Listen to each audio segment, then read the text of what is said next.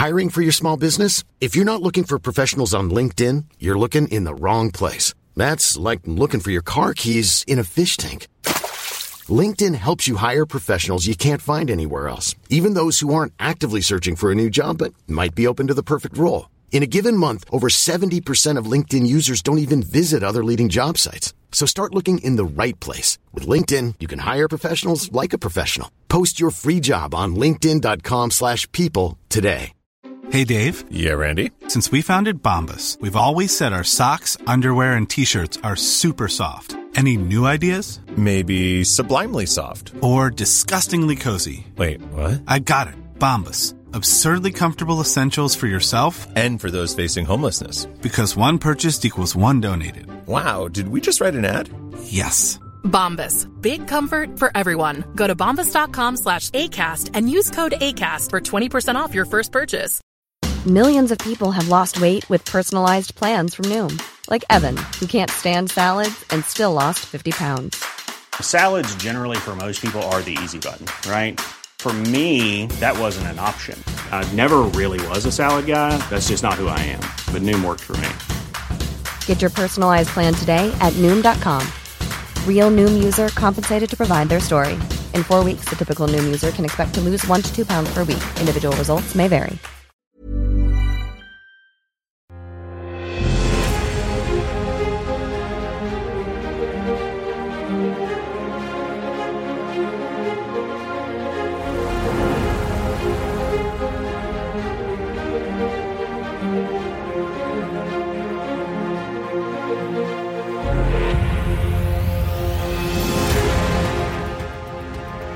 Hello, hello, hello, hello. Good morning, good afternoon, and good evening, wherever you are. My name is Alex Q, and welcome to Series 2, Episode 2 of Miscast. Woo! Going on an ad- adventure. Adventure. Brilliant. Adventure. Well, you've had three months to think of that. adventure. This is our second episode, where each episode, using the expertise of my superstar co host and special guest, we discuss tabletop topics that we hope will help improve your generalship, expertise, and enjoyment of your gaming experience. It's the podcast that will talk nonsense and sense. Spoiler, we've had three months off. There's going to be a lot of nonsense. Has it been three And- months? Good I know. And it's the podcast, here it comes, that's just found out Birdsong isn't quite what it seems. It's the podcast that's been drowning in memory foam. And it's the podcast that's found out something very interesting about upside down hobnobs. It's that kind of podcast. Oh my god. Three months worth. Three months worth of the inside of your brain, Alex. Yeah. Which one do you want first? You got birds, memory foam, hobnobs. You see my bed in the background there? Yep. Obviously, we can see each other. Great for an audio medium, Darren. Yeah, Yeah. yeah, yeah. Well, so we've had this uh, memory foam mattress for about two years, and Darren Alex memory foam. Good. Yeah. Yeah, Alex's side is perfectly flat and stiff and wonderful and comfy, and mine has got the biggest ass fucking dip in it. There's a, there's, My memory foam mattress has forgotten. this is exactly what I was going to talk about because I got a new memory foam mattress and it was like some bloody Saudi Arabian film with me like literally getting swallowed into the like the absolute sand into the middle of it. I actually couldn't just felt like just getting absolutely crushed by just memory foam. I don't know how anyone uses it. I just don't like the constant reminder I've got a fat ass every night. Then you, then, then you get that whenever you just like catch yourself in the mirror there. Hey, Oh. You know, I've lost two stone recently. Oh, congratulations. Yeah, congrats. Um Birdsong. My dad oh, bird had- songs. Yeah. Some bird um, song. Okay, go on then. When I was a kid, my dad had this little like instrument that you filled with water. It was like a little sort of metal pipe, and you could make all manner of different bird song with it. That's what that, that that's what memory memory foam you kicked into my brain. There was a childhood of bird noises. It was great. You know, there's crazy people that can actually do it with their mouths as well without any like actual Yeah. things. The Yeah. best at it are the birds, though, aren't they? Bird. Well, you say that, but this is this goes to the actual thing that I found out about. was the bird all that lovely bird song in the morning. You wake up, you're listening to your jazz, Yeah, it's really you're cat. Owen, It's really your cat. coffee, and you're listening to all of that, lovely, relaxing. And actually, lots of it's territorial. So loads of them are going, Dave, Dave, get the fuck off my branch, Dave, Isn't that obvious? Dave, get the fuck off the tree. That's literally what they're doing, but in bird noises, How do you know that, Alex? I know you're a scientist, but uh, sciencey things, science, things. science reasons, yeah. sciencey things. Yeah, very territorial. Hobnob, upside down hobnobs. Hobnobs, upside down hobnobs. I always like that Peter clue? Sketch about hobnobs. You know that Peter Kay's? They're like the sort of SAS territorial army of sort of biscuits. They're Yeah. the fave for tea dipping. Exactly. Which is what Again. this fact is about. You want to have a guess about what upside down hobnobs means? No, It- go on. It's involves with tea. So you're supposed to, if you're dunking a hobnob in Mhm. tea or sushi in soy sauce, to eat it, you're supposed to turn it upside down because the chocolatey bit or the fishy bit for sushi is on your tongue, not the other way around. So you get more of a flavor eating it upside down. Okay. There you All go. right. Oh, got it? About that. Makes I sense. I break mine in half, put the two sides together. That allows me to put the entire thing in the cup, submerge it so that all the air that's inside the hobnob bubbles out. Mm. So I've got tea going completely through the biscuit. Oh, that's a I thing. eat it. That means that I've got a chocolatey centre. Now that for me is the best way to eat a hobnob. You So I made me think completely now. disagree with that whole premise, Alex. I'm sorry. Fuck Yeah, yourself. but yours is now, but yours is now a soup, though. What what's going on here, you savage? Do what? My You- you put the whole, you put the whole thing in the in the tea, isn't The it? Just like Of course. the whole fucking thing. How can you? What? I learned how some some not necessarily a biscuit Mm. stroop waffle. That's a bit like a biscuit, isn't it? No stroop waffle. Like one of oh the- yeah, the Dutch ones. Yeah, yeah. So I went to a tournament. shout and out to Street Waffles. Yeah, Dutch friend Lex uh, gave me a packet and told me how the best way to eat those. Do you know the best way to eat a stroop waffle is?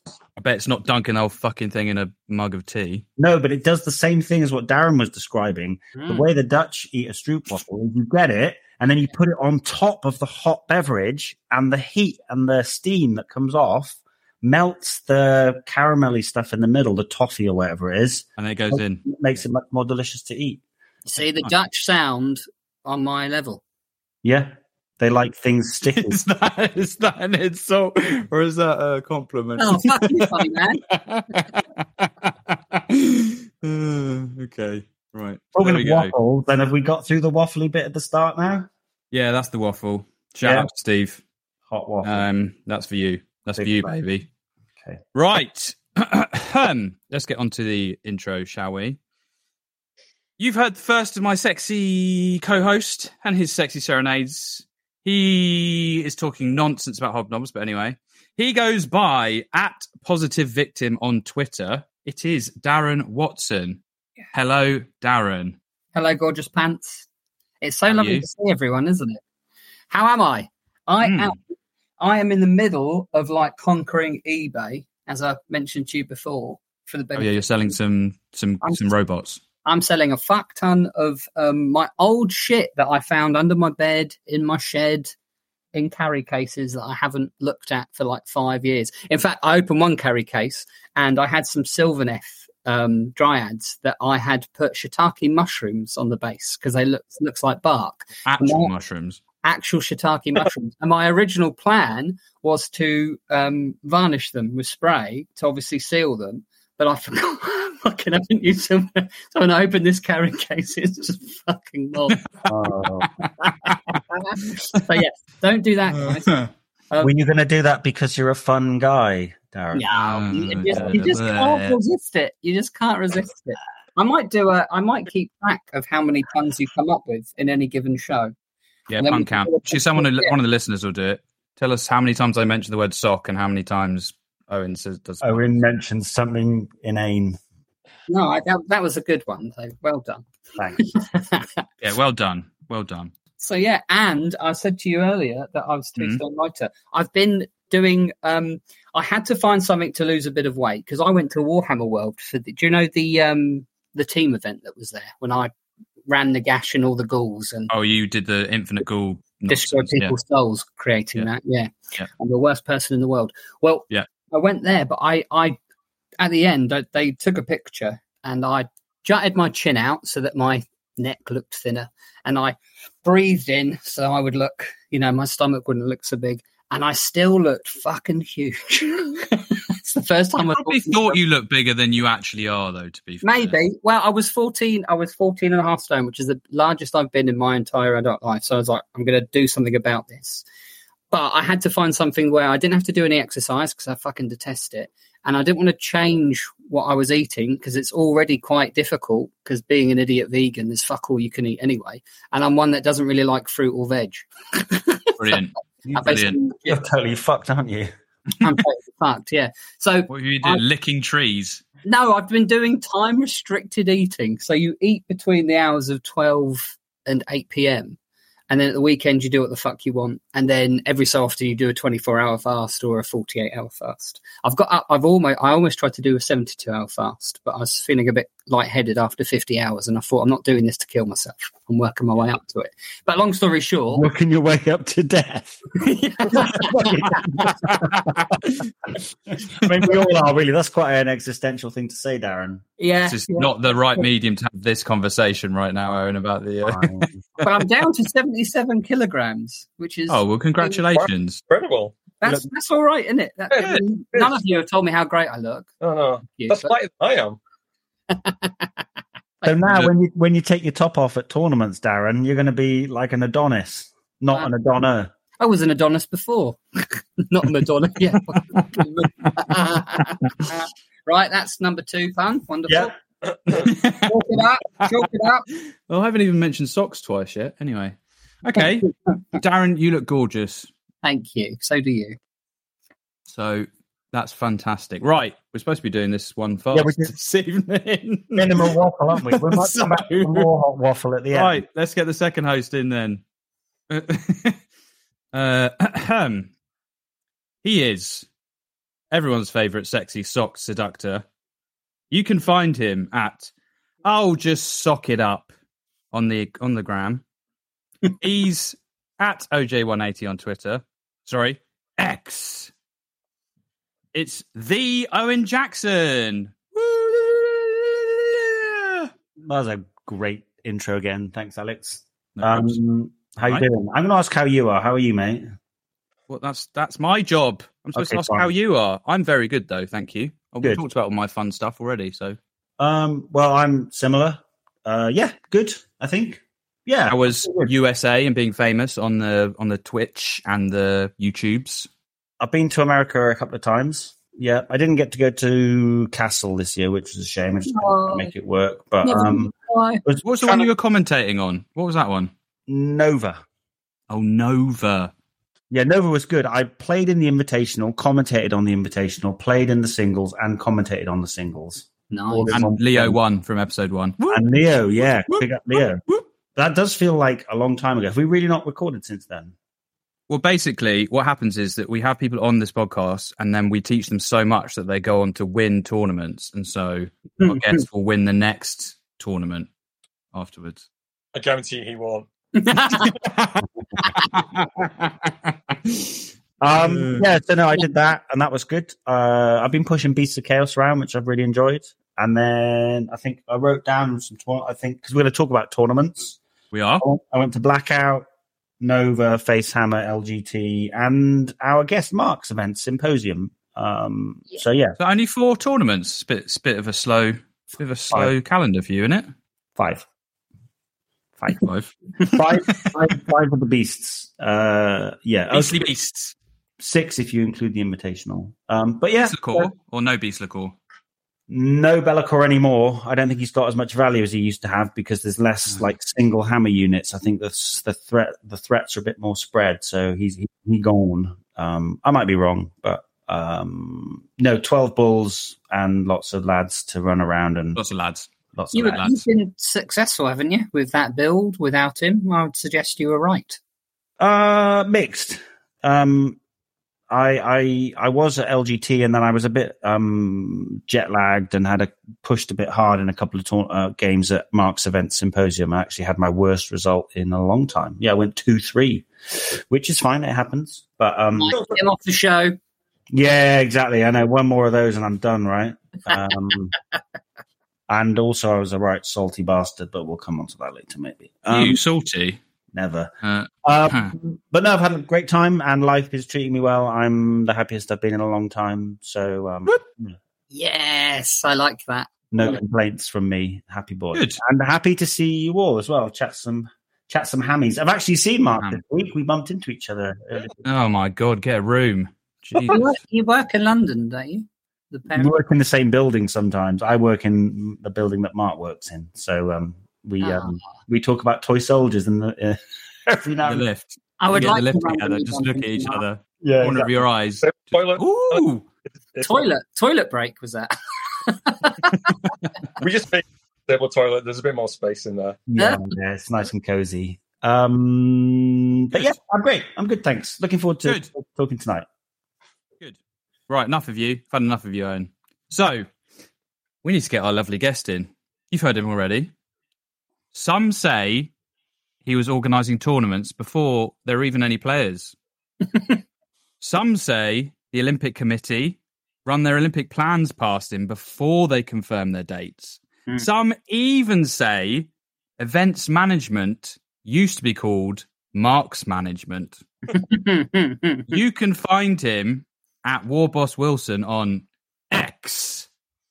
yeah, It's Mark Wilson, everybody. Guys, good evening. we're honoured. Well, Hello, thank- Mark. hello, hello, guys. It's uh, it's nice to be here. Normally, I, I would say, you know, how, how kind of grateful I am for you having me on the podcast, but this is episode number 13. Time. And it's to I- actually peruse some of your previous guests. And the fact that I'm on after um, luminaries such as Laurie Huggett Wild, it, There uh, we go. it, you know, has left me a little bit salty. So, In, in our defence, we tried to have you and Nico on to do uh, a Nomad Feastmasters special True. to, to go through the creation of that because you did a lot of work True. on that. True. You tell him, Darren. Yeah, and both, it was impossible to get you and Nico on at the same time. Yeah, impossible, some say. Mm. Yeah, it was true. Well, it is lovely to have you on eventually, Mark. So thank you very much for Eventually. being on. Event, eventually. Oh, no. not. Get off. this is Anyway. Right. He That's- spelled that. Full hat trick tonight for Owen already. We're only what? Oh, that's bullshit. That was mine. Anyway, right. Our first thing to say before we get into our lovely episode, which is about events, if you hadn't guessed, um, just to say thank you to everyone to reply to our uh, tweet um, about what to cover. We had lots of uh, messages about events, which will be this one. We also had lots of messages about movement and the minutiae of movement. So our next episode will be discussing movement.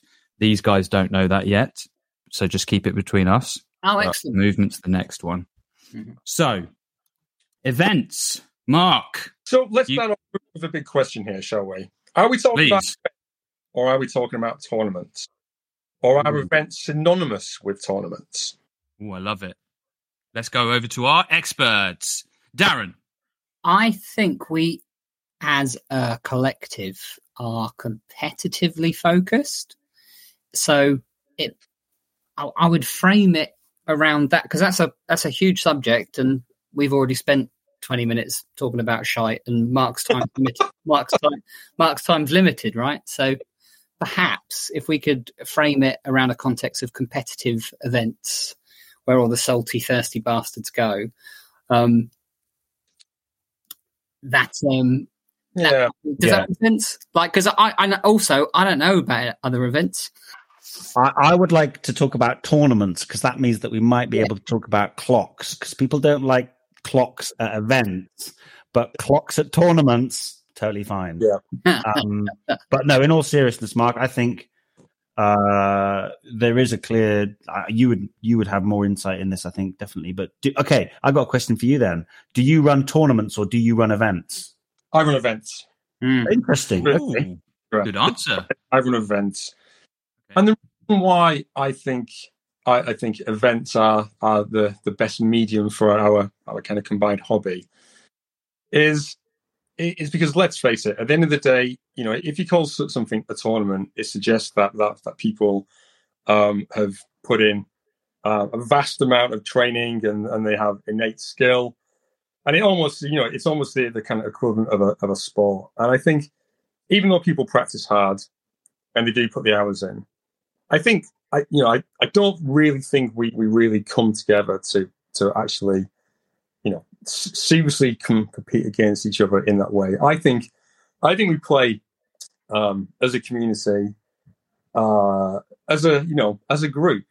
Um, it's not it, it's not you know we aren't playing chess. We we aren't playing these these kind of binary sports. We are playing games which are which which have kind of some you know I, um, uh, an element of chance. They they are they, they have rules which are sometimes fairly subjective.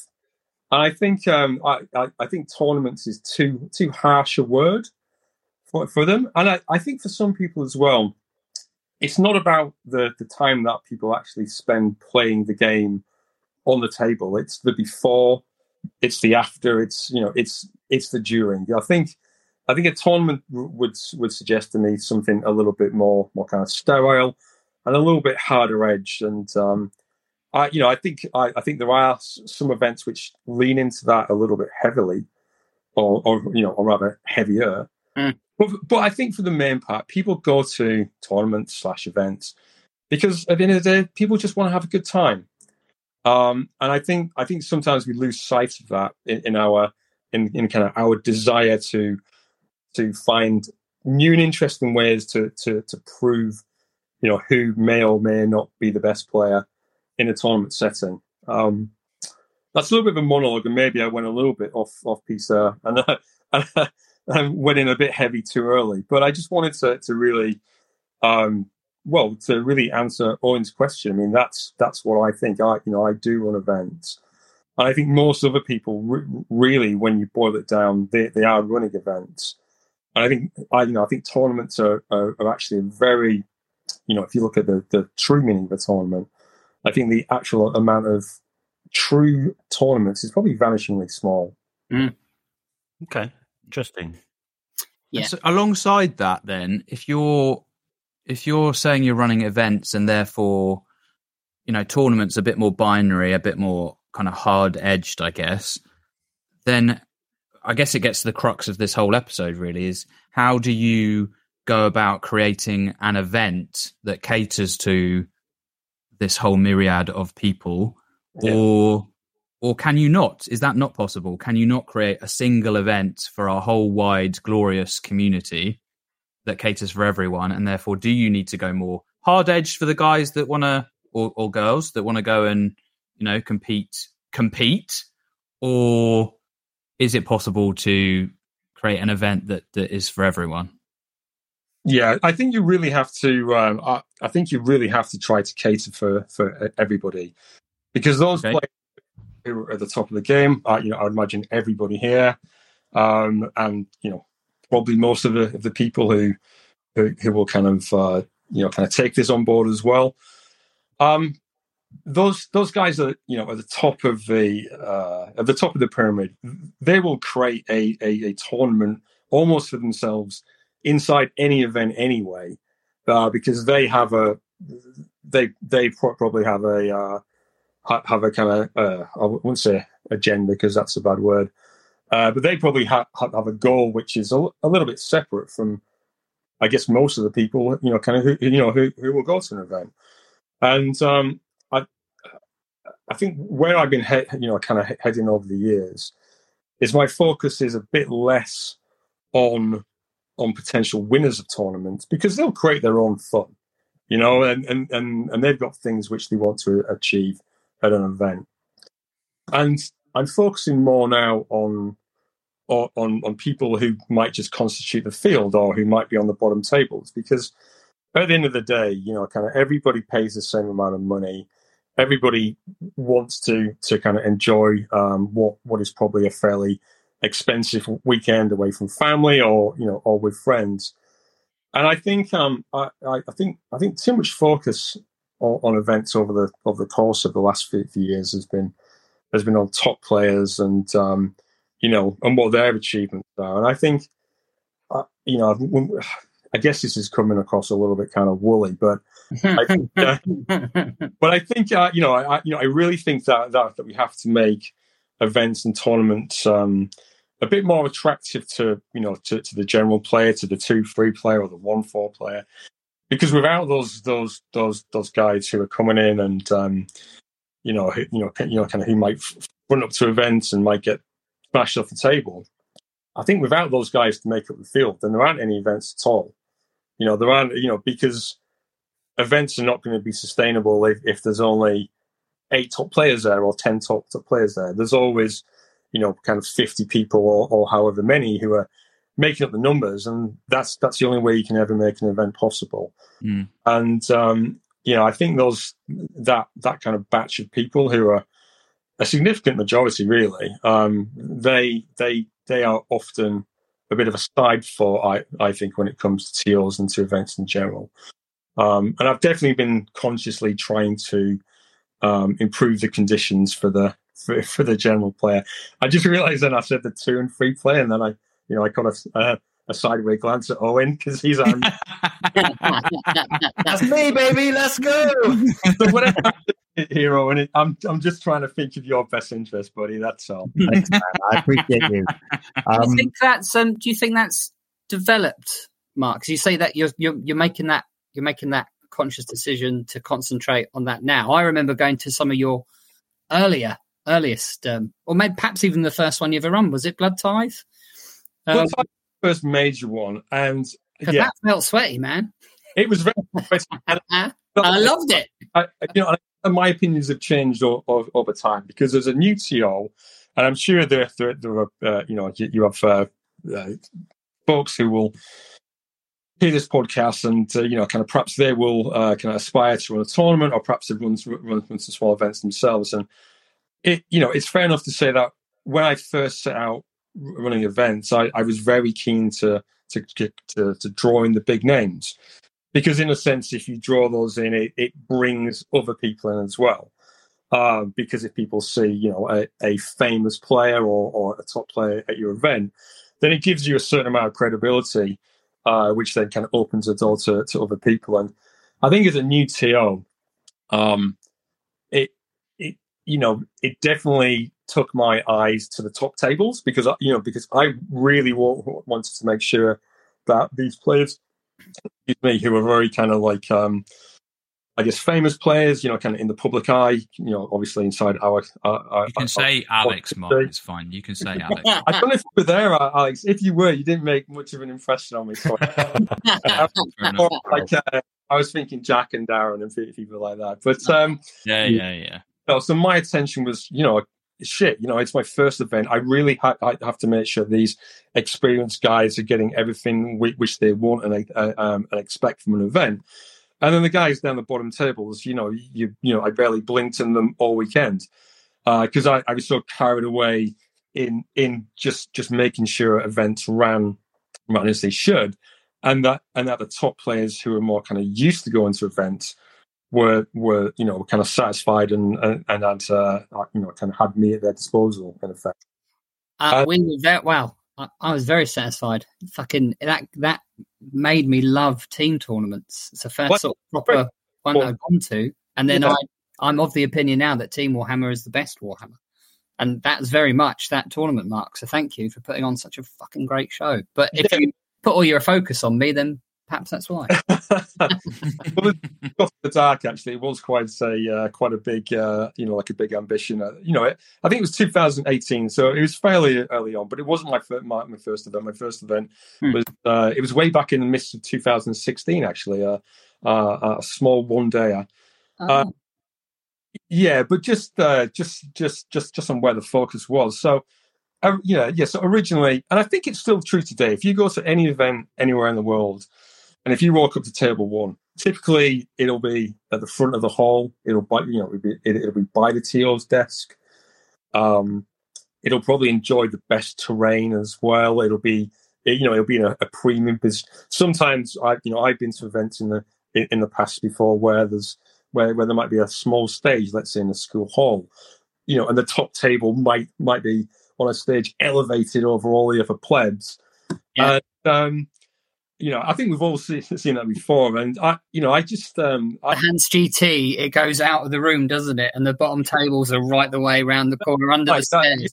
Right, and I remember going to the um, slaughter in the old days, and uh, I think this was the tail end of eighth edition, and um, uh, uh, and you know the guys who who were on the bottom tables were were actually upstairs in a in a completely different little dark. Yeah, in, a, in, In- the back hall bit. In yeah, the Davy nice. Sports Club, wasn't it? Was it called the Davy? I think it was called Yeah. the Davy. Maybe, I, yeah, I, I'm pretty sure they've, they've they've moved now into a more kind of uh, salubrious location. Was there? And and uh, you know, and that was the that that was really the status quo for events. And um, uh, yeah, you know, to cut a long story short, that's something which which I've been consciously trying to move away from. And I, you know, I'd like to see that happen more in the community as well. Because as a player, I, you know, obviously, you know, I play events as well. And at the beginning of my journey, I'd go like a, a, away to events, you know, to big hundred player events. I wouldn't speak to a TO the, the the the whole weekend. I wouldn't speak to the TO's assistant. I wouldn't speak to any top top players. You know, there's there was no crossover at all because there's probably about fifty yards of space between you know the the uh, the, the, the tables I was uh, frequenting and those guys on their lofty spires. And um, and uh, I think I, I think things have improved in EOS. Uh, I you know I, I still think there's a major problem in other systems, but but that's one thing I you know I'm really consciously trying to try, trying to change and uh, and uh, you know there's a few ways of going about that as well. Um, Well, I was just going to lead into that. Really, is that you've said that it's it's you've focused or tried to develop it. Are there are there any specific key things that you that you've recognised to try and make it better? I mean, was it uh, with brackets? I'm sure I've seen so bracket prizes. I've seen Bracket- recently pop up. yeah, yeah. Did Rob bring that in? Like the, the T Sports Arena, they like the best in who won one game, who won two game, three game, four game. Because I thought that was a great innovation. Yeah, yeah. Also, you do get. I certainly I've seen it more and more. Like especially on the first day, is there's no sort of hierarchy in terms of table numbers. Like everyone gets mixed together, and I think as well, Mark. I would say it's down to the TOs to make everyone feel welcome as well, right? Yes. Like I don't know. I think it's nice as a player to play on the top tables and feel like the amount of time and money and whatever you've invested has meant that you, you know, get to play on a on one of the top tables or whatever.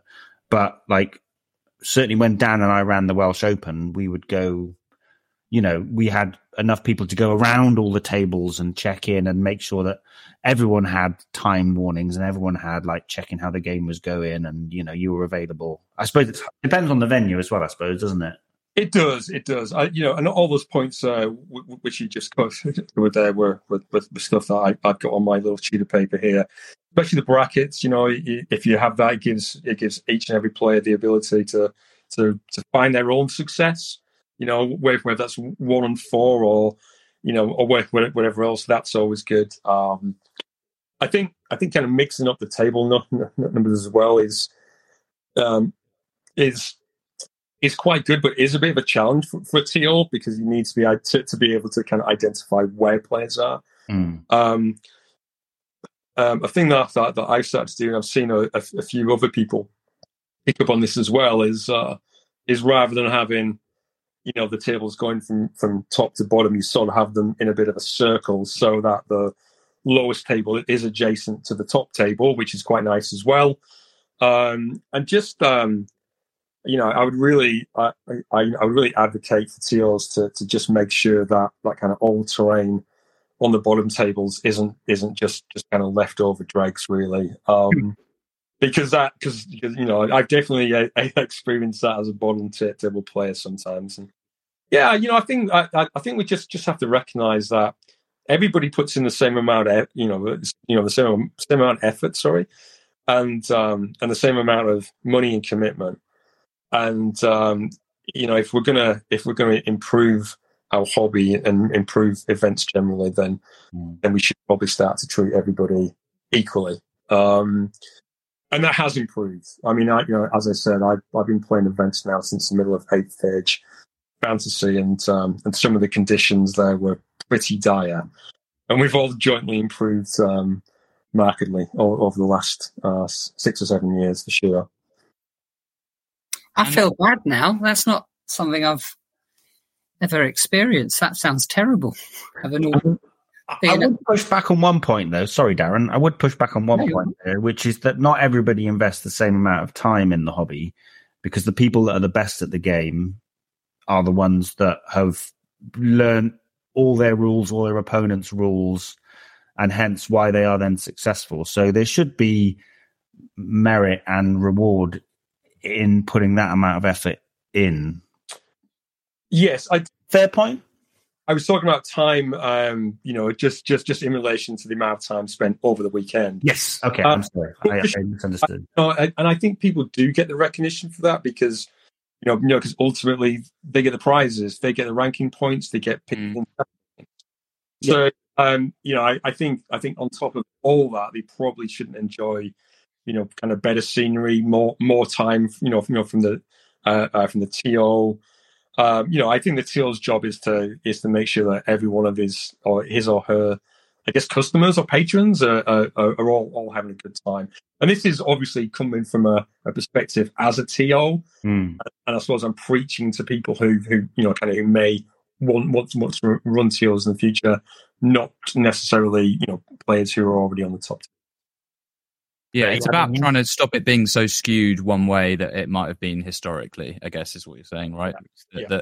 the, top players will get the platitudes anyway, whatever happens. Um, is there, and just playing devil's advocate, is there a risk of going too far the other way, where the top players who want to be competitive, who want to enjoy playing against other top players, don't feel like it's really for them? I'm not saying it becomes a enough? I'm not sure, Alex. I, I don't know. I mean, if you know, if you feel like it's not special enough for them, then maybe the uh, you know the, the events will improve as a, as a whole. I I, I I don't think anybody can can really expect uh, special treatment for being a, a star, and I don't think people do. I you know No, no. yeah, yeah. I, I, oh, fuck off, Owen. You're a prima donna. yeah, I mean, Mark, you gave me a bit of extra time in round five just so that I definitely could eke out my uh, one point loss, didn't you? You you gave, you gave me. I saw that glassy look in your in your in your eyes. I was too afraid to come close to you, and I mean, it you know, No, I mean one thing we haven't touched on, Mark, and I mean is the fact that most TOs do this as a you know for for for next to no profit, and it's a big time investment and a labor of love. So, like, yeah, you know, don't get me wrong. I'm I'm I'm I'm we're having a healthy debate as opposed. I'm not I'm not jumping down any TO's neck because it's like it's a hell of a lot of work, isn't it? My God. it's a lot of work, and you know, I, I think if anybody is uh, assuming this, you know, this podcast now, thinking, "Oh, oh wow, I'm going to start to run TLs and make loads of money," um, uh, you've been in the wrong game for sure. Um, I, I think people, I, I think some people do make a little bit of money, uh, but that's mainly kind of really large events who run those events. They run 40k tournaments, don't they? Yeah, well, well because you know, well, but uh, you know, I, I think ways to you know, you know, you know, uh, to, to to earn some money, and I think TOs, uh, as we've talked about on, on Twitter quite a lot, and um, I know we've we've had this this discussion uh, previously, but I you know, I think TOs are entitled to to earn you know a little bit of money for their Oh, time. fuck I. Because- You should all play You know, more. you know, let me tell you this. I mean, I, I, I think if um, if I'd spent the same amount of time and, and effort I, I I put into to to, to running to running events and organise everything for them uh, over the years, um, I think it might have, I might have made more if I was just kind of searching for loose change in the gutter, because it because it's not it, it's not something which you ever do for money. Um, What's the best way to show appreciation for you, Mark, at the end of an event, during an event, like leading up to the event? Because I would give you, hopefully, I've come across as grateful throughout the years because I've Yeah. I, you know, I think TOs. I think I, I think people just, you know, I'm not sure if TOs in general are, are just natural kind of people pleasers. You know, there's there's you know there's a, you know there's a, there's those kind of different, um, uh, you know, I, I guess segments of personality. Right. I, I can't remember how many how many there are. Are, are there five or six? And there's you know, and there are different, um, I guess archetypes of character. And I think I, I think most of the TOs uh, are probably going to be, you know, kind of people pleasers, and that sounds like a little bit like it's it's some kind of slur or, or an insult. But I think generally, you know, you know, you might get this if you work in the service industry, industry as well. Is you know, the, the, there is a sense of fulfillment and satisfaction if people tell you that that your event is you know is great, and every TO will will enjoy hearing that because at the, at the, at the end of the day, you know, you know that is pri- you know that is why why we want to do it. It's that also I think we want to test ourselves as well. You know, I think we want to prove to our, ourselves that we we have the ability to, you know, you know, you know, to run these events and to run them efficiently, and to provide a, a platform for people to to play. And some people just just want a project. If I don't have an ongoing project, I just get distracted. You know, I mm. you know, I always need something there to get my teeth into. Um, I've got a fairly easy job, you know, to, to be to be honest, and um, you know, I'm not I'm not as challenged in, in that as I particularly as, as I perhaps kind of could be. And I think because of that, you know, I, I, I think boredom creeps into it. And I think having mm. projects which which which excite other people as well. Mm. If you don't have a particularly exciting job, I think you need that, that uh, a few things to spark off uh, other people, and that definitely helps. You know, because um, you know, it, if we announce tournaments, uh, you know, I'm sure Owen's had this as well from the Welsh GT. As soon as you you you post on you know on, on Twitter or Facebook or wherever, and you get people saying, "Oh, great! I can't wait to come," it, you know, it's you know, it certainly starts to to sort of kindle a fire inside you, and um, and uh, it, it's just it's just a nice feeling to to you know you know to do it and come out of the other side, and and just know that it went well. Um, I, and I think uh, yeah, I think I think fundamentally, I, you know, there's not there's not one single TO who I know who who really does it for the money.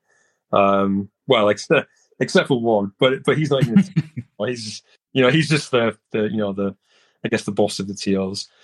Um, and I think if you look at people in the past as well who've run you know who've run re- really big events, people like Ben Curry, um, you know he's you know he you know he was very front and center in the community, and he really tried to to sort of drag events into the mainstream. And I'm pretty sure he didn't really make any money at the end of the day because because it all goes back in costs as well. And that, mm. I, um, I, yeah, don't do it for the money. I've, I think that that's yeah. the, you know that's the point there to underline. You touched on a few things there, and I and I'll just ask you this before I go to Darren and Owen, just about making or it's it's nice to hear that people have come to your events and and say oh this was great and you you yourself have acknowledged that you've changed uh slightly in how you have developed your events and you've noticed certain things is there anything in particular that you think has made a massive difference to tournaments is it uh bigger or uh, more spacious venues is it better terrain is it prize support is it brackets is it sideboards food or is it all of the above? Is it just multifactorial? Yeah, I think you know. I think food's my pet hate. Um, it, when, when, when, when, it comes to, to events as well, because I think the food you, you can provide uh, to, to, an event can make or, or, or break it. We, we, we you think it's that? You think it's that much? If, if oh, the food's I, bad, it's a bad event, or if it's I, good, it's good. Well, I, well, people remember. Yeah, it's what people remember. It's what I remember as well, being, being a Atomic Go as well. And it's kind of weird, right? Because we we we I don't know like like kind of twelve hundred meals a year or whatever. But but you know for, for some odd reason the the one meal that we decide to to, to eat at, at, a tournament because it becomes such a big deal. Um, but uh, yeah, I think I, I think outside of that, I you know I think the things that don't really seem to have an impact. I think terrain just I think it passes players by. And um, I, you know, I, you know, most it's most. not a problem until it is a problem. If you know what I mean. It, not it's not a problem. Until It is a problem. I you know I, I think I, I, think if I work out all the time I've spent on, on events, probably ninety percent of that has been on terrain. Um, and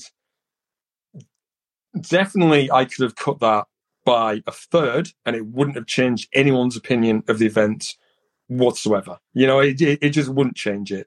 I, you know, I, I think you can go overboard on that. Um, I, you know, it, it, it's not it's not really what sticks in players' minds because you know, I think we've all had that as well. I mean, if you, you you're so into the game, if someone asks uh, asks you immediately after after the game, what what uh, what color was your opponent's army painted? You won't you won't even remember. No. right? You'll, you'll have no idea. And I, you know, I, I think it's the same as uh, as terrain. And I've wasted so so, so much time kind of dry brushing trees and put, putting little bits of uh, little tufts on on bases and things, and and it's you know, it's just you know, I, What you're saying is we need 2D terrain. well, You would. well, I started to introduce it I saw how people, you know, kind of uh, responded to my trees by just kind of chucking them onto the floor. So, uh, Don't what Oh. you're talking about. yeah, I, horrendous. People are twats, aren't they? Um, I've got a thing then. So off the bat here, um, uh, top three things at a tournament. I just wrote three things down. I actually wrote four down, but I'll. I'll what I was going to ask. That's what I was going to ask you and Darren Owen. So there you go. Well, I have been to probably about. I must have been to about uh, over a hundred tournaments in five years, so I've got a reasonable steer on it. And I just wrote At down least, A- Clear and the rest. clear communication, uh, well organized, a good pack, a good atmosphere, and actually did put down good terrain marks. So, um, oh, bless you. um, so yeah, those are the things. I, in I what order though, Owen? What order? Um, I actually think that like clear communication and deadlines and a good pack is probably more important than anything. Really, people need need knowing where they need to be, when they need to be, when lists are in, all that stuff. Just the just all the if if all the basics are really nailed on, then that makes things very clear. I, I like that. I, I did notice that food was not in that that list, Owen. Um, no, I mean no, no. You Interesting. can always bring your own Pack pack lunches at Yeah. lunch tournaments. pack. Aaron. Over to you, buddy. Uh, food won't make my list because um, I'm an idiot vegan, and vast majority of tournaments I go to, and I don't expect to be catered for e- either. I don't want people to go out of their way to feed me. I can feed myself. I'm an adult. If if there is food that I can eat, it's normally chips, and I'm I'm fine with chips. That's not a problem. Um, for me, what's super important at a tournament is consistency. I have been to I have been to events where I wasn't a very successful tournament gamer, and I've been to events where people know that I'm a very successful tournament uh, gamer. And even saying that makes me feel uncomfortable, but I guess that's the I can describe myself as such. Um, and I, I can I I know that I have, get treated differently. Um, painting scores, you know, painting scores are subjective. I've been to avoid events before where I've been a nobody and I've had terrible painting scores, you know, inconsistent bases. I've been knocked down 10 points. Um, and it's cost me third place. It's taken me down to 10th place. And that's made me feel really fucking rotten because it takes me so long to paint shit. But because my bases weren't subjectively as nice as someone else's who'd spent fucking two days painting their army. Anyway, don't get me started. Um, and then I've been to events before where my army's been dog shit because I've borrowed it from left, right, and Chelsea. And the person that's come round knows me, knows me, and goes, "Oh yeah, don't worry about it. I'll just give you points." You know, so consistency. If you if you're gonna if you're gonna subjectively mark people on their hobby, give them some fucking feedback as well. Because I remember that event that I went. I won't name it, but that event that's put me off painting models for about twelve months. Like seriously, I was like, "What's the fucking point of me putting all this effort in if I'm just going to get marked down ten points because my the sand is a bit different?" I've got problems painting because my eyes stream all the time, so I don't and I can't concentrate when I'm painting. You know, um, so that really put me off. At the the point of those painting, sorry, I'm going off on a bit of a tangent here. Obviously, I'm quite passionate. Um, the point of that those um, painting rules is to encourage hobby. In actual fact, it completely destroyed my hobby for about twelve months. so, like, if I'd have had some feedback and some guidance, maybe, and I appreciate you can't if you've got someone that's going around doing it, they can't give the time to everyone. Um, but going back to Mark's earlier point, I'm pretty sure if I was if I was to go to the same tournament now and the, the chap came around now he knows me and he was giving it I wouldn't I either wouldn't get marked down or it would be fully explained, you know, Mm. whereas before Yeah. it wasn't. So consistency at a tournament is something that's super important to me. Um, I think knowledge, um, like Owen was saying, very clear pack and explanation of the terrain. Terrain's important to me in a, in a different sense, in so much as the rules have got to be explicit. so that you're not getting gotcha'd on the table when all of a sudden someone jumps into a garrison that you weren't aware was a garrison or something like that.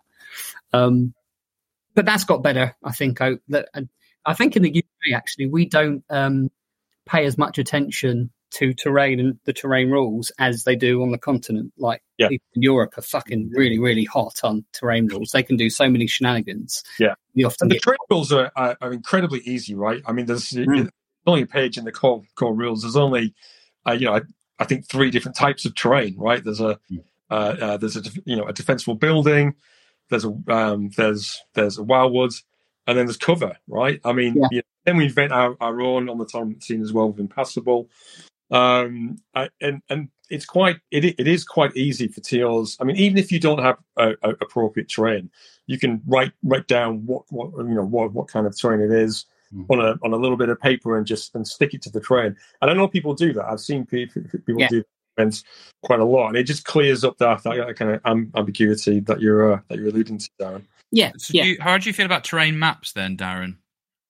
Uh, I like I like them. Um, Richie did a really Richie does a really good one, doesn't he? That he uses for his just just play events that Feud on the Fens um, adopted, um, and I like it as well because there is a skill in deploy. What I really love about Warhammer, one of my favourite parts of it, is deployment and the opening. I found the whole opening fifteen minutes of the, the engagement, like the psychological warfare, the meeting someone, the setting down the terrain, the deployment, that fascinates me the most, and you know that the, rolling off to see who puts the terrain down that's uh, that's a skill that the vast majority of the the gaming community completely fucking ignore. You know most times you walk up to a table and someone will go i just i, I whacked it any old shit down do you mind? And i go yes actually we're going to roll.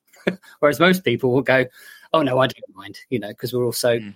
British and polite but in actual fact if you give that part of the game the respect it deserves it can be fascinating it can be really enjoyable um I think maps are important on that sense because it takes the, the the abuse out of it. A hundred percent. Yeah, that's what I, that's what I was alluding to. So Maps or guidance, at least, anyway. Like like you in your packs, Mark, you've got this is what each piece does, and you even at the start of your tournament, you had a chat with everybody about how you were going to play wild, how we were going to play Wyldwoods. Yeah. Um. And Yeah. you know, Uh, I mean, it, you know, it really does does, does help to ha- have a train map or to to have, have have tables laid out. But but not not everybody can be, can can do that. Um, are we going to talk about clocks, Owen? Was that the, no, no, no. I was just making sure that we're all aware that we're all on a bit of a tight, tight schedule tonight. So Oh, we sorry. make sure we're Yeah. getting all the points. That's all right. It's all good. Darren, your third one. You have a number. You have a. You have a number three. I did have a number three, but it, I thought Owen just showed a picture of a penis. Then not, not one. I I I was completely. I I can might completely that for one. um, what's important? So yeah, consistency, um, like clear, clear rules and, and, and communication, and oh, and deodorant in the toilets. Fantastic. Deodorant in the toilets.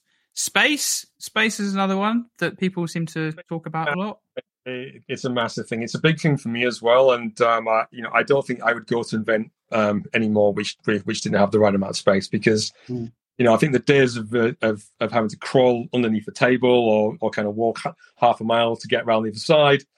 I think those days are over. I, I think people. Um, I I think you even need to to to to kind of reduce numbers to increase space. Mhm. And I know that some people are, are kind of up against that because they, they you know they've got they, they've got a, a margin on the you know what on the um uh on the turnover of the event which they which they have to make. But I think some people uh, I think we're seeing events occasionally which are a bit too kind of crammed together. Mhm. Um, and uh, yeah, I, I think I, I think if you're if you have um, your t- your your your tables and rows, then you probably just have to choose the right battle plans so that you don't have to kind of walk around the other side of the, of the Yeah. table. Hmm.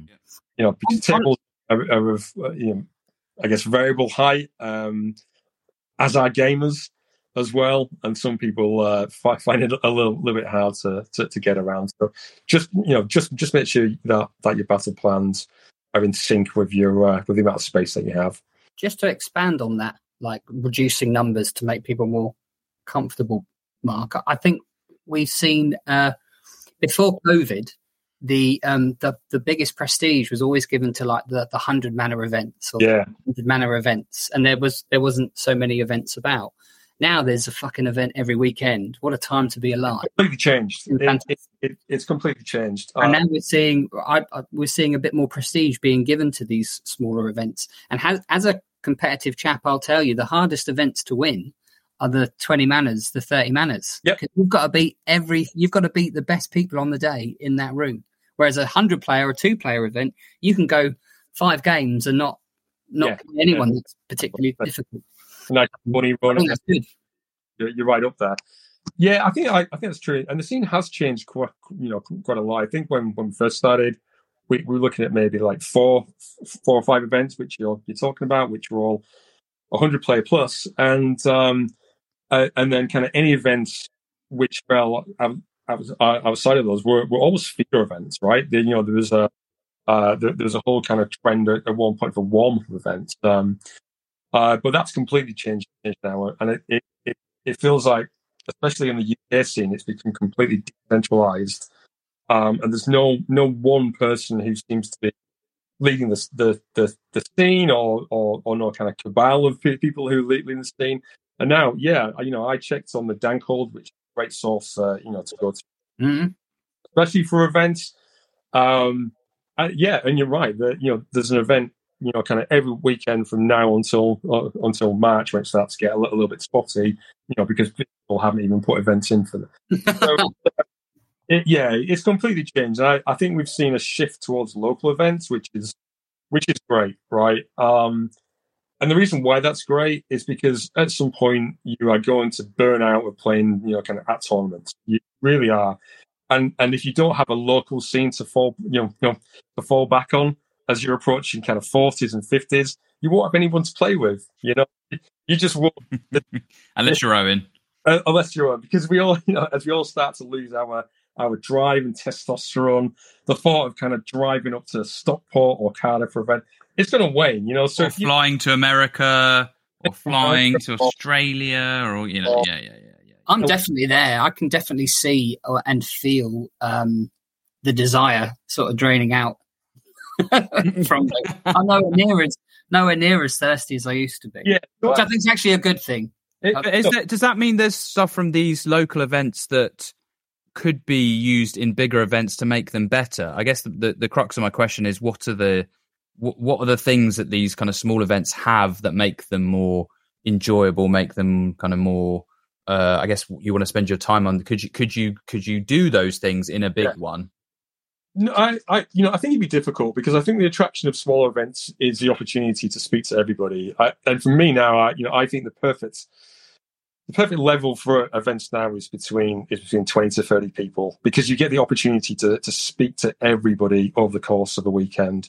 I think if you go to a sixty player plus event, it's it can be like ships in the night, so, you know, and you just don't don't don't have the, the the kind of opportunity to to really you know, you know, to really talk to, to people on uh, talk to people on, on anything other than a fairly superficial level. And um, I, I, you know, the amount of people who, who are telling me now that they prefer smaller events has you know has really changed over the years. Mhm. Um, I, you know, I think you know that's definitely a good thing. Um, Has that changed how you're going to approach your tournaments? Yeah, for sure, for for sure. Because now, if I, if, you know, if, if I come to run an event, I'll always try to take into account, you know, our, our you know, kind of our top players, but I'll also take into account the sort of guys who we have at the local club, you know, who are who are who are as far removed from that as as possible. Uh, you know, and they may go to, to one or two events a, a, a year. They might go to uh, you know, kind of one day, which is like twelve people, and, and then a massive two day for them, which is thirty people. And uh, you know, I think you really have to to to kind of ensure that their experience isn't you know kind of isn't isn't entirely horrible. Um, What do you think about the really, really, you know, big blowout events that people love going to, like Yeah. the LVO, you know, the big 500, 600 person? I, Looks pretty fun from the outside. I can see the attraction. Uh, you know, I think winning those is is kind of easier, as Diamond said. I, I, I- I think it's you know it's potentially easier to to, to win those, Easier, or easy. easier, or to win or to place well for for for sure. Um, I think um, I, think they're enjoyable. I, I think the risk there is, is if somebody went to one of those as as the first event, then did be, you know, the, there's potential there there for them to be entirely lost. Right, if in the middle rows or the mid, middle tables, you might just bounce around and play certain people who you know who, who, who never played. But that's okay for me because I'm quite quite a kind of outgoing guy. But for, you know, but, but but for, for some people, it might be quite a I don't know, almost quite a lonely experience in a way. I think uh, I think in smaller events, it just feels a bit more kind of collegiate and Corinthian. You know, the the whole spirit around them, and I think it's just uh, yeah, I think that's where I am, and I think it's where a, a, a bunch of other people are as we uh, you know as we do see this sh- shift away now into small smaller events. I think um, you know I'm not sure if we want to take this conversation off into other areas, but you know, you know, there's always been a link between the size of events and the um, and the amount of points for, for mm. rankings or for, for, for ratings. And I know there's been a few kind of iterations yeah. of that over, the years as well. Um, and and that that that itself has become a little bit kind of fractured as well. There's various different kind of com- competing systems. So I, so you know, I feel we've we've kind of lost our way a little bit in that correlation between event size and the merits of you know kind of playing at, the, at those events. And you know, I feel that's the detriment of small events. I feel like they they, they should be kind of represented a little bit better there. Um, if you look at 40k, right? I mean, you know, I, I think as we as we always say, you know, if like a 40k player will play in a bin if they're going to get some free ITC points, and we don't really want that to be part of our our own peculiar and particular hobby. Um, I've got just a, one insight, just in terms of going to lots of tournaments. And I agree with you, Mark, like your symposium event, and also it kind of mirrored what Rob's doing at the TSN Arena in Nottingham.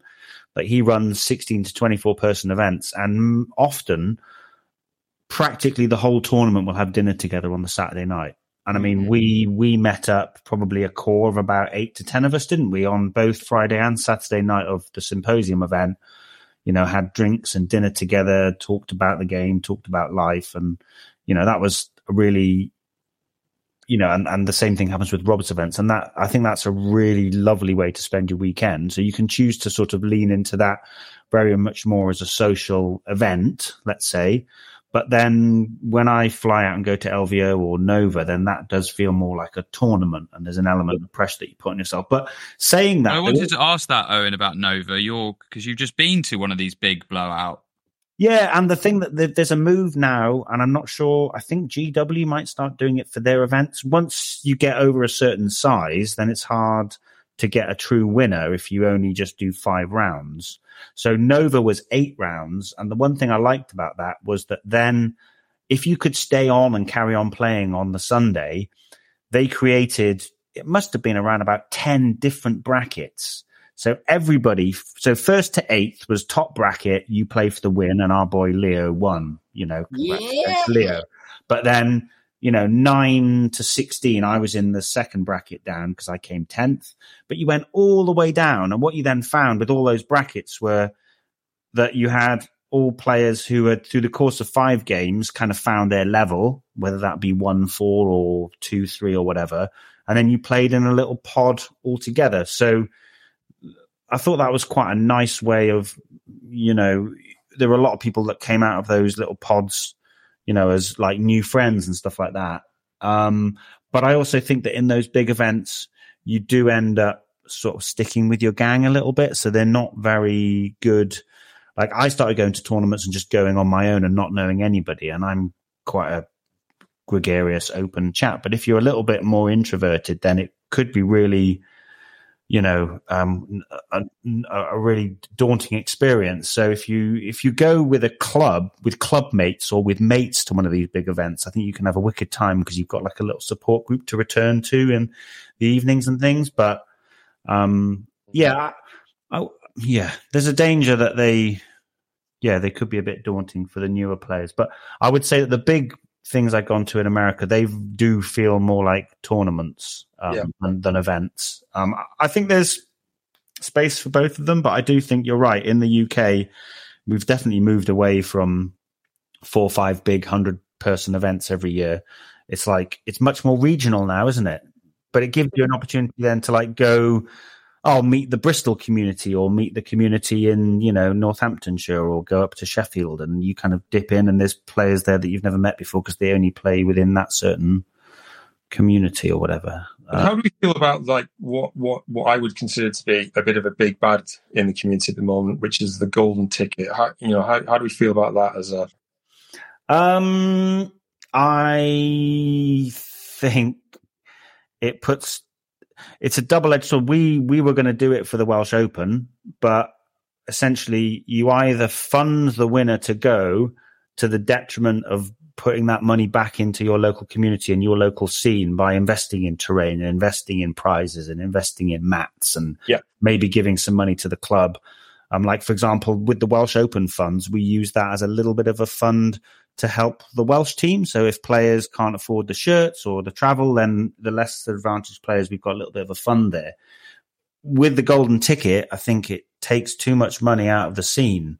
I think if GW are going to set this thing up, they make it more prestigious and they pay for people to go. So, for example, I think it's general knowledge now, but but Big Phil can't retain his trophy because he can't afford to fly out to Atlanta to yeah. to, to, play. Because so I think if I personally don't like it because I, going to receive a golden golden ticket. Have you, Darren? Have you? Have, have you I did last yeah. year. I was lucky enough to. Yeah.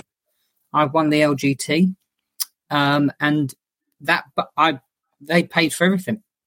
I don't know. I was I was under the impression it was GW that paid. No, no, no. It, it, I, oh.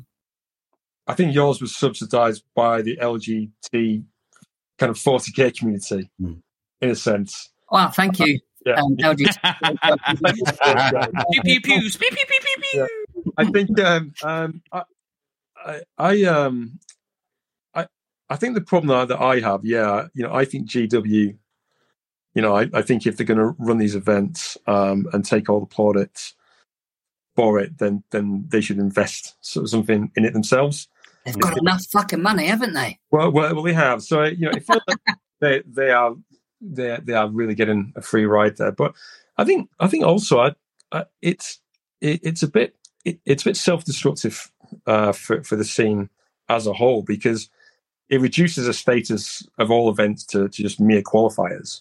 You know, mm. if an event is pitching itself as a qualifier, it, it, just, you know, it just detracts, right? Because, you know, if you run an event, the whole point of that would, would, would or sh- should be for that person to win that, that particular event and get a trophy. And if you get some ranking points as well, great, and, and all the rest of it. But I, I think, I, you know, I think kind of pitching events as qualifying events for for a GW event, which which they don't fund at all, um, I think is a little bit kind of backhanded by, by them, really. So I'm not a massive fan myself. Um, I can, you know, I if they did fund it, would you be a fan?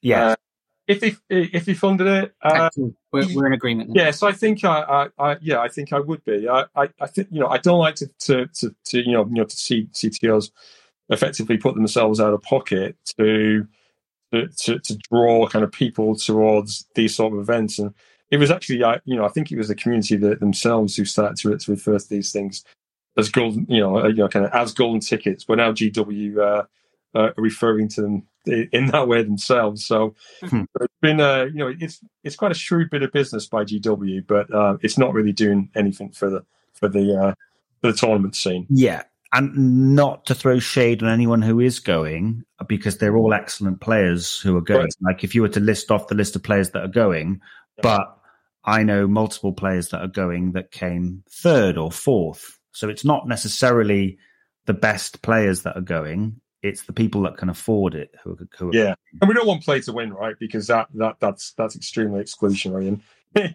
you know we just don't want to be be there. And uh, it's you know it's a it, it's a hobby that that attracts all sorts of people. It shouldn't just be there for for the ones who can afford to to, to pay the for the playing fares. If it uh, if it becomes popular though, then or if it if it does well, then they've they've more incentive to start paying for it to build it up.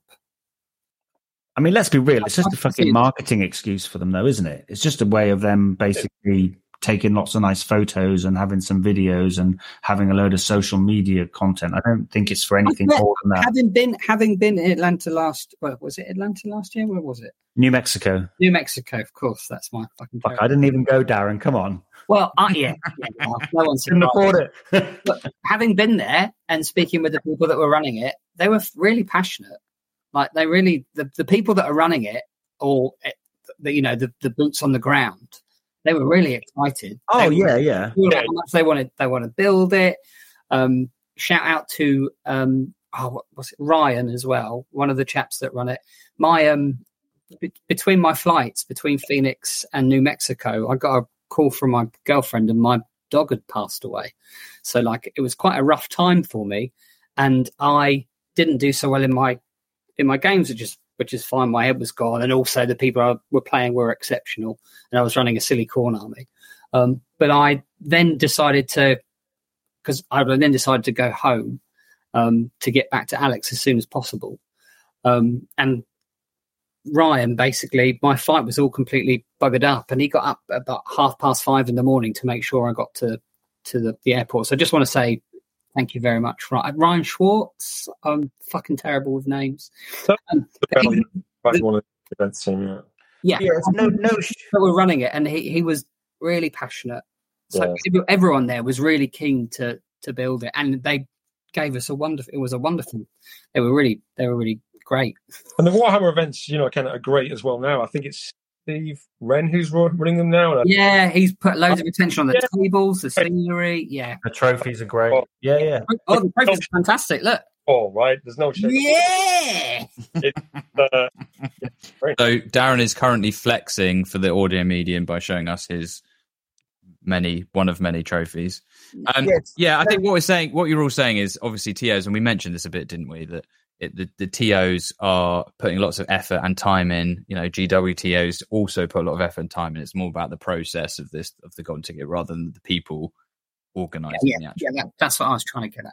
Um, just not so. It's. I mean, this is all awesome conversation as is always we have on these podcasts, but um, I just want to kind of get down to the crux of the question that we've had lots of questions in about. What the the the main things that you three would think or you would advise people to do if they were running a tournament next week. What would be your kind of big thing to focus on?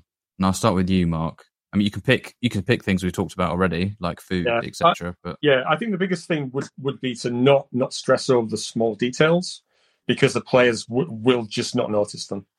You know, the you know, there's been a few things uh, uh, uh, events which which I've run, and you know, I've been sat sat there on my kind of TO table behind my laptop having a having a complete panic attack, thinking, "Oh my god, it's all gone to absolute shit! Oh, it's going to be be a disaster."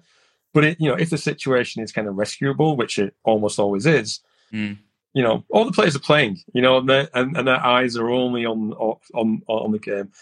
So you know, I, I- I you know, I guess be easy on yourself. Um, don't worry, and don't forget, it, it's just uh, you know, it, it it's just the game at the end of the day. Uh, but yeah, just don't think think, think that that that kind of. I mean, you know, I think the players are so wrapped up in playing that that those small details that they're just not going to register. Okay, interesting. Owen? Um, a couple of things I learned from doing all the hammer time stuff were don't think that you need to know every fucking rule that's out there. Like I used to stress and I bought all the battle tomes and would be trying to deal with like intricate, tiny little rules interactions. Generally, there's a couple, there's enough, there's, there'll be some very knowledgeable players at the event who you can just lean on, who might get it wrong. Hey, Mark, I think we both got something wrong together, didn't we? But anyway. Uh, yeah, well, I normally ask you, so that, uh, I mean, big Okay, so uh, yeah, don't ask me basically. But yeah, don't worry about knowing every rule. Um, yeah, just have a good, clear pack. I said it before. Just write a good pack. Choose choose interesting missions, a variety of missions that test. You know, don't have them all in the middle. Don't have, you know, like we've got twelve, well, ten good missions and two okay missions. So you know, choose some good missions. Make it a varied experience for different players and different armies. Um, and without being too sort of like glib, but just like try and enjoy it as well. I always think of it a bit like as being like a host at a party or something. You know, you want to make sure everyone's got a drink in their hand and having a nice time. And Yeah, yeah, that's such a good analogy. That's Hmm, hmm. exactly what it is. So, Yeah, you just you just just just just make sure everyone's having a good time and you have a good time at the same time because you you do That you might must- be easier with that smaller group to start with, then, once we get used to doing it. Yeah, yeah. definitely. Yeah. Also, uh, one last little thing that Dan and I found was really good um, was um, we did spot prizes, silly spot prizes. You know, have your highest po- the first person in the whole room to have their highest pointed hero killed that battle round wins a spot prize. We gave away like Avalenor or something, or the first person to miscast twice with the same wizard in the tournament spot prize. So you know, we invested I don't know whatever it was, like a hundred quid on some little character models and just gave them out, and it meant that regardless of whether you won painting or sports or gaming or anything, Yeah. people, people won some random stuff and felt involved and like it was like we and you know it was good that sort of thing. yeah. Fair enough. That'd tip. Darren, One thing I would like all TOs to concentrate on, and I would like to see more of, is public shaming of those fuckers that don't put their own table away at the end. You selfish assholes. That's very that's a very specific bit. Of it. It does my it does my absolute tits in that you, you'll see it at the end of an event. There'll be eighty percent of the room will just go oh down tools, and they'll watch twenty percent of the room pack their stuff away. Hmm. And sometimes they don't even fucking say thank you. And I know this because I'm one of those people that does it.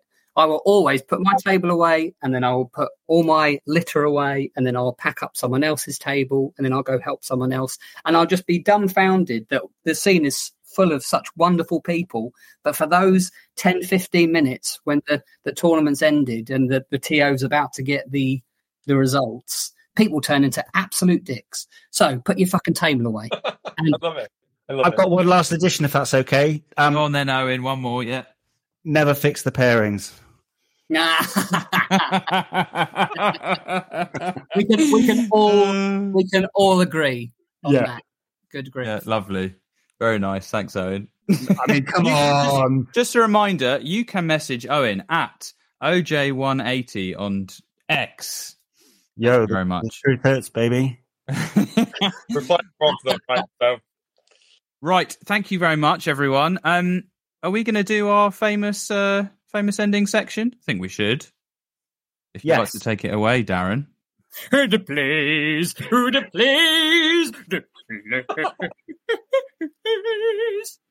Wow, was not expecting that. no, Wow, I wish you could all see what I just saw because I'm I'm not really sure what I just saw. Uh, but Vic Reeves just wi- Vic Reeves just came into the podcast and then left. It was really weird. He just jumped in. it's. So, if you couldn't hear that, what the hell Darren was saying, like me, this is the misplays section of the podcast. Hmm. So, who would like to kick us off? Owen. it. Owen wants to go first. Uh, so Go. Mark's symposium event, I misplayed against Phil, lost the game. Misplayed against Seb, lost the game. Not even going to go into it. I'm just being a bit silly here. But I got a play for you, which was uh, Great Bray Shaman dragged a unit of Harpies uh, nine inches forward, and then I did 16 mortal wounds to them with Blizzard because they were out of range, and then they were in range, and I Blizzarded them. Great. I've got I've got a, a, an Owen play for you when we played. Oh, So- nice. Oh, oh, go on. There was there's a limited resources where you can turn when the objectives turn off. So his shaman dragged Sevireth onto an objective so that it would turn off, and then for some reason I think lost priority and it didn't happen. But it No, could I have. rolled, I rolled a fucking double one on the two. Oh, that's okay. wounds. yeah, brilliant. So yeah, I tried on limited resources. I tried to pull his Sevireth back onto the objective to turn it back on, so they fucked up his. And we score. lose it. It would have been really good. You even said at the time, "We've got to talk about this on the podcast." I did. Yeah, yeah. It's Um, fantastic play. Really pleased. Thanks. Amazing. I've Um, got do you want to talk about your misplays then, Owen, or no? Uh, just pushed too hard against two shooting armies. Um, against Seb's nine sharks, I did a hundred Ungor Raider shots, d6 mortal wounds, and I charged six Bullgor in, and I killed one shark. And I left three sharks on two wounds each, which probably was just a poor allocation of resources. That's Were not you- a misplay, mate. That's just a fucking bad time. Yeah. greatly, Just roll better, Owen. What's wrong with Sorry, you? sorry, Mark. You were privy to uh, that, weren't you? So, yeah, I, I can see that that affected you greatly as well. I've never seen you look so unhappy at the table. No, it was um, it was it was unfortunate. Did you split fire too much, Owen? Should you have concentrated more? Yes, I should have definitely concentrated more, not just on the fire, but just on my overall strategy. Um, probably the lesson there for for listeners is um, don't always do the thing that you always do, even if you even if it's the right thing. Like stop yourself sometimes. Don't always play on the script. Mm. Um, and then yeah, against Phil, a similar thing. I kind of went for a big play, which was probably kind of eighty percent possible, and um, I couldn't do six mortal wounds on twos rolling ones. And yeah, my balls got stuck, and everybody got shot off. So yeah. Your bulls got stuck. Did you say? My, they did. They got stuck. Bulls. My, my bulls got Bull, stuck on, bulls. on on Phil's boat. Bulls got stuck on Phil's boat. Good. Bulls. Pronunciation is key, kids. Good. Darren, anything about bulls or bulls or misplays? My misplay is not listening to my own advice. Oh. So loose lips sink ships.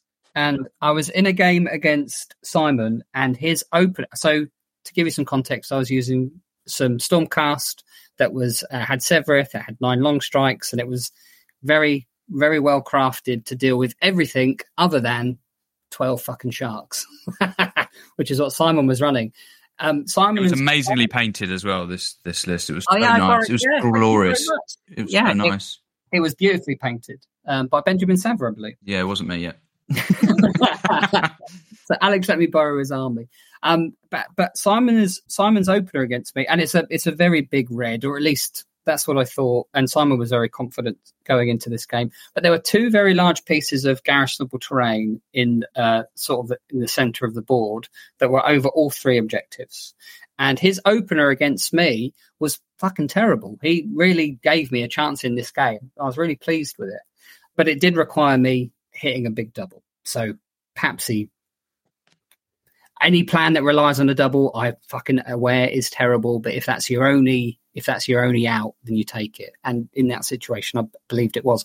But he ran six sharks behind one piece of gar- garrisonable terrain and six sharks behind the other. Didn't run; he just walked up there, and he couldn't shoot any of my army because half of it was off, and the other half of it was behind behind scenery, etc., or out of range. So he allowed me in my turn. I ran. I had Bastion. I ran right up to one of these garrisonal pieces of terrain. Pieces of terrain, and what would have what would have happened is if I'd have won, if I'd have got the double, it would have been I'd have been able to garrison this piece of terrain and trap six of his sharks. What transpired is, of course, I lost I lost the priority, and, and Simon got to to take the turn. Um, and I went, oh, and here's the misplay. I went, oh, you were in so much trouble then. This is what I was going to do. You were going to be fucked. Oh, because I, Darren, you told him what you were going to do. I told him what I was going to do. Oh, for God's sake. Well, that's yeah, but hear me out. So that's because I thought I was so terribly buggered because I um because his army was so much better into mine and he was going to get to shoot me, etc. I thought the game was effectively over. So I was wrong on two fronts. So first of all, I'd, I'd given up in my own head and I'd lost the game, and secondly, I gave him information that he did he didn't need, and it meant in his turn he went, oh fuck, I hadn't realised that. So he made sure all, all of his sharks were obviously three inches away from the gar- garrison piece of terrain. And I was in that game in the second turn, in the third turn, in the fourth turn, and in the fourth turn, it was, you know, my army was basically dead. Um, but if I hadn't have given him away that, it would have been a much closer game. So the misplay, loose lips sink ships. People don't, even if you think you're buggered, stay stay in the game. Don't just give up like I had, and don't tell your opponent what you were going to fucking do if you think the game's over, because that makes the situation even worse. Darren, how many times have you given people advice not I know. and what's going on? Coach people this shit. Live it. Do as I say, not as I do. very, very nice, Darren. Mark, do you have any? misplays. Oh my god! Well, yeah, probably the one that, that sticks into mind. It's going back uh, to to the uh, worlds of uh, 2022. I want to say. I mean, last year's one. Yeah, well, Feels like a long No, no, time I- ago. I have to look at my computer to see what year I was in. Um, May, isn't it? Yeah, yeah. So 2022. Yeah, yeah. Last yeah, year. last And, year. uh, yeah. Thank you. I was playing Beast of Chaos, um, and uh, uh, it, you know, I'm sure the guys will, will, will remember most of the terrain there was that kind of game mat EU stuff, you know, the really big ruins. And I played that at Bad Moon Cafe, and uh, there's one particularly large ruin which you can just pass through there. You can just you can move through it, and um, I you know I think because I saw a gap in the, in the ruin, it kind of it it you know it did something to, to my brain which s- switched off the part which knew that that that terrain was impassable and I set my herdstone up in uh, in, in such a way with with my Doombull that I wasn't able to move my Doombull the entire game. and then, uh, and to make it worse, I think I was playing. God, who was I playing? I think it was like the the French B team kind of dragon player, and uh, yeah, Oh, no, no. he was just beside himself with mirth. He was uh, he, he was having the best of times. Yeah, I bet he was. Very good. You've got no one to blame but yourself there, have you? No, no, absolutely not. No, all, all down to me. Very, very good. Very good. Right. Um, my misplay is a community misplay because everyone, you've been listening to this podcast long enough to know that you should never be too excited. You should never be too excited. How many of you are getting too excited? Stop getting too excited, you saucy beasts. Stop it. I've seen it so many times. Was it Nova on on the internet? I've seen multiple X threads. All of you are getting too excited, killing stuff, and forgetting you've got stuff to come off the board onto the board. It's bulls. It's stormcast. It's all of it. Stop it, all of you. Stop getting so excited. So that's Yes, my sir. misplay for everybody. Remember, you got other stuff. Don't don't handicap yourself. You got all this other stuff that you can use. I, I Owen. did, I yeah, I did that at Mark's event. I didn't tell you this actually, Mark, but Jody beat me in game five, and I reminded him not to allow his Khinerai to die because they were off the board at the end of his turn three.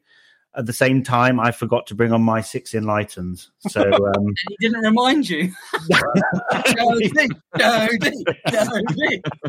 I remembered in the shower on the Sunday night and just had like a massive moment. I was like, "You bellend, you bellend." Pretty Yeah, so there you go. Yeah. So even our even our expert co-hosts are getting too excited.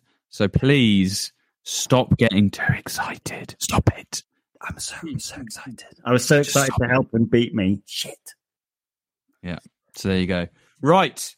Thank you very much. I think we're at the end, gentlemen. So I think all that's left for me to say is, Mark, thank you very much for coming on, and I hope you enjoyed our chats. It was a it was a very unique experience. Thank you, Alan. I'll, I'll take that as a compliment. And uh, Darren, Owen, thank you as always. Um, Yes. Do Well done. keep no problem. Do keep sending all your um your your comments, your questions into the X thread. Um, they are enjoyable when I manage to get around to them, but do please send them in. Um, we do try and answer all your questions. And as I said, next episode will be about movement and movement techniques. So keep your ears peeled and your eyes crossed. That's the right way of using that. May I Um, just uh, may yeah. I just say as well, Mark, thank you for improving my gaming experience and for improving the scene. I think you're a fantastic TO. I really enjoyed all your events, and I think we've had a lasting, uh, a lasting effect. Oh, bless you, Darren. I mean, I, you know, I've had one one beer now, so there's every chance I might start crying. But Nah. um, thank you nonetheless. Good stuff. Well, And I know that Steve is a you know kind of is a listener of the show, isn't he? And I know that he fast forwards the first 15 minutes of this, but just in case he stays right to the end, I, I think I should say that him and Dan run a um, a great event, uh, you know, a, a really great event at Bloodshed as well. Probably, you know, if not the, then certainly one of the best events in the UK calendar. Well done, Steve and Dan. Oh, well, what are that? Look at that. Lovely all round. So, that lovely thing to end on. Thanks again, everyone, for listening. Be kind, look after each other, and we'll catch you all next time. So, cheers. Bye bye. Bye. Bye.